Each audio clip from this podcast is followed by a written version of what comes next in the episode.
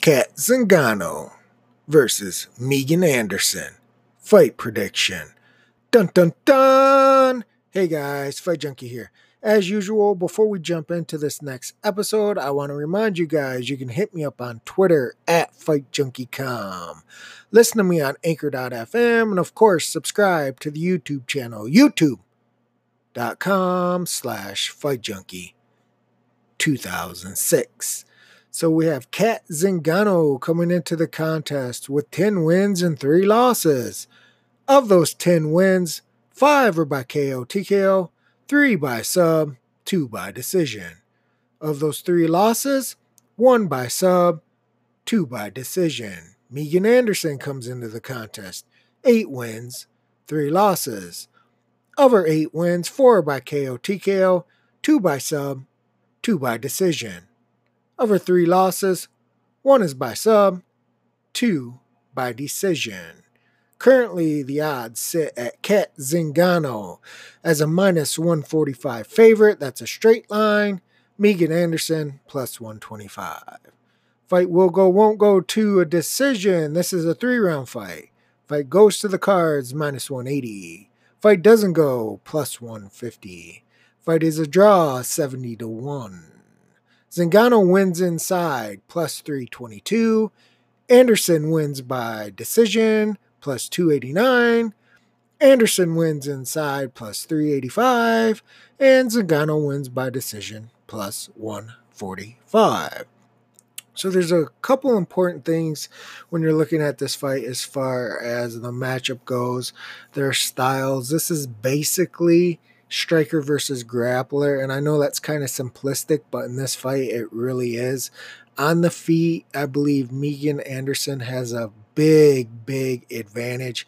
I've never really been a fan of Cat Zingano, in all honesty her wrestling is good and in women's MMA if you're a good wrestler a lot of times that's all you really need especially when you're dealing with women that are mostly strikers because obviously most women haven't had a wrestling pedigree haven't had the opportunity to learn wrestling since they were 8 years old like a lot of the guy fighters do. So a lot of the women MMA fighters aren't as good in wrestling defense or offense that's going to change, of course, as more women continue to fight and the sport evolves. But just generally speaking, that's usually how it is. So if you have a really good wrestling base like Cat does, then you're able to do things to these strikers and they're not able to prepare for that. They're kind of like fish out of water. And you saw that with Megan Anderson in her fight with Holly Holm. She's a really good striker for women's MMA, but she's terrible on the ground. Her not only in her takedown defense, but her actual jujitsu positioning and understanding positions when you're on the ground. She's really, really a newbie when it comes to that. You can see that. Holly Holm's a boxer. Holly Holm's basically a pure striker. Holly Holm has had confidence issues with her wrestling before. They've been trying to get her to do more and more wrestling. Granted, Holm is super strong. She's really underrated in the strength department. She has really big, stre- good strength. You saw that against Cyborg. She actually was able to positionally dominate Cyborg in the clinch. She did the same thing with Megan, but it's the way she took Megan down so easily. When, if you look back at any of Holly Holm's other fights, she was able to do well in the clinch, but she wasn't able to get fighters down like she was able to get Megan down. And that's a big problem for Megan facing a wrestler like Cat. The problem with Cat in this fight is that her striking is abysmal. So you've got Megan with a huge advantage on the feet, and I believe Cat with a huge advantage on the ground. But everything starts standing, and Cat has to walk through that. Her defense sucks. I think her striking sucks. Like I said, I haven't really been impressed with everything that she does. Some people are really high on her. A lot of pe- a lot of other people don't think very much of her, and that you know that she's got a low um, in the cage uh, IQ, and I tend to lean that way. I don't I don't think that she's really as skilled as people believe. I believe she's skilled in wrestling, but overall, as a mixed martial artist, I don't believe that she has all the skills that she tries to portray herself as having. And I think you would see that if this fight stays on the feet for any amount of time, I think she's at a huge disadvantage.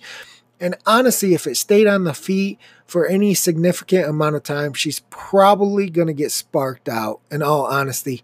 Her striking is just not there, and her defense is really not going to hold up against a striker like Megan. And you're talking about a huge size disadvantage here for Cat. She's roughly five six. Megan stands six feet tall. And then you got Cat moving up in weight from 35 to 45. Megan is a big 145 pounder. Do you really think she's gonna weigh 145 come fight night? That's a that's a big, big issue when you're looking at this fight because on paper you say, my lord, Megan Anderson couldn't stop takedowns from Holly Holm. How the hell is she going to stop takedowns from Cat Zingano? But you got to look a little deeper. Got to get the shovel out, dig, dig, dig, dig in there. Get in there, guys. You got to dig a little deeper because Cat is moving up. And Cat is more of a double leg, single leg type of wrestler, where Holm got into the clinch and muscled and muscled her down. I don't think you're going to see Cat be able to dominate Megan in the clinch. One, Holm is bigger than Cat. She's almost the same size as Megan. I believe she's like 5'10, 5'11. Cat's pushing 5'6. So I don't think Cat's going to be able to dominate her in the clinch. She would have to drop down and shoot for a double A. Will it work? Probably. Simply because I don't believe Megan has very good takedown defense. Whether it's in the clinch or double leg or single leg, I just don't think she has very good takedown defense. The problem is you're talking about how big Megan is, and even if Cat's able to get her down, but not keep her down, or get her down but not submit her, does that weight disadvantage, that height disadvantage, that overall size disadvantage start to wear on Cat? I've had issues with Cat before where I believe her cardio fails. If this fight got into the third round, I believe Megan would probably have a big advantage, especially if she was able to land any strikes at all on Cat throughout the fight. So I think this is going to be a case if you're looking at Cat and you're looking at her being able to get Megan down, then you want her to do this quickly, often, and keep her down. Now, what happens if she's able to get her down? I think she dominates her. And what do I mean by dominate? I think she could ground and pound her out, or I think she could submit her. Now, when you're looking at this line, each girl isn't favored to win inside. So let's see. We got Cat Zingano, who obviously is the favorite, but slight, straight. But we also have Zingano wins inside the distance at plus 322 where we have Zingano wins by decision at plus 145. I get what they're thinking. Like she's going to take her down and just kind of lay and pray. Megan's not going to be able to get up, but I think there's a big gap in talent there on the ground. Not only with Cat's ability to positionally dominate her, but and ground and pounder, but submission wise, I think she could submit Megan on the ground. Megan's got three losses. One was by sub. I think Cat has enough submission skills that she would be able to submit her if she got her down and was positionally dominating. Would she? Well, she does a lot of ground and pound as well. But either way, if you've got Cat straight or you've got her inside, then that would obviously hit. I just think the line's a little bit off there. I know this happens a lot in women's MMA because most of the time they go to a decision, but you got to look at the stylistic matchups here. And I think on the feet, Megan has an uh, opportunity to spark Cat out. And I think on the ground, Cat has an opportunity to finish Megan. And when you look at the odds for Anderson to win inside, her inside is plus 385 and her decision is 289. So it's the exact same thing. That doesn't make any sense to me because Cat Zingano striking is nowhere near Megan Anderson's, and Megan Anderson is going to have to keep it on the feet to win this fight. She cannot win a grappling match against Cat, so she's going to have to keep it on the feet. So if she can keep it on the feet, and in my opinion has that big of an advantage, I think at some point she would able to be able to spark Cat out. Now Cat hasn't been KO'd or TKO'd, but she is facing a much better striker, a much bigger girl who's going to be much heavier. We're not just talking about six feet to five six. We're talking about actual weight and that weight behind those punches. And I believe she's at a big, big disadvantage when it comes to the striking game. So that's why I said when you break it down, it really is like a grappler versus a striker. But the normal big advantage that Cat would have being able to take Megan down and be the better wrestler and dominate her on the ground is still there, but it's a little bit skewed because of the move up and the size disadvantage. Uh, you you can't underestimate that if she gets into a clinch position or shoots a double leg and Megan is able to stuff it or able to put her weight and just grind on her, you don't know how that's going to affect Cat. Again, comparing Cat to Holly Holm is a little bit of a misnomer because Holly Holm is so much bigger than Cat and so much stronger, in my opinion, in the clinch. So I think they both have advantages in their respective art, with Cat having the big advantage in the overall grappling and Megan having the overall advantage and just pure striking. And I could see each person being able to uh, implement their game plan with Megan trying to keep distance, move around, and strike Cat with her poor defense, and Cat trying to get close enough to snatch up a single leg or rush in and grab a clinch and then just immediately drop down to a double leg. And then, like I said, if it hits the mat, she's got the big advantage. So you can see how the game plans are going to try to play out. You can see the strategies that each girl is going to do. Now you need to pick a side and you need to look at the odds. Well, um, the odds straight aren't really bad either way, really. I mean, Cat minus 145 and Megan plus 125. That's not really a bad line. I believe Cat was even higher at one point. She's kind of been up and down, but she's hovered around that 140 mark. And Megan at plus 125. I get why she's the underdog, even though she's the bigger bigger girl. It's simply because of her poor takedown defense that she showed against Holly Holm.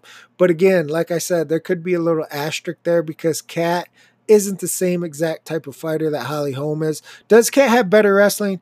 Does she have better grappling? Of course she does, but you still got to get it there. And I think she's at a strength disadvantage compared to what Holly Holm was when she fights Megan. So that's something to look at. As far as how do I think they could win? How do I think it plays out? Well, again, if Cat wins, she's got to get it to the ground. And I think if she gets it to the ground, I really do believe there's a, an opportunity there for her to win inside the distance. Doesn't matter if it's ground and pound, it doesn't matter if it's submission.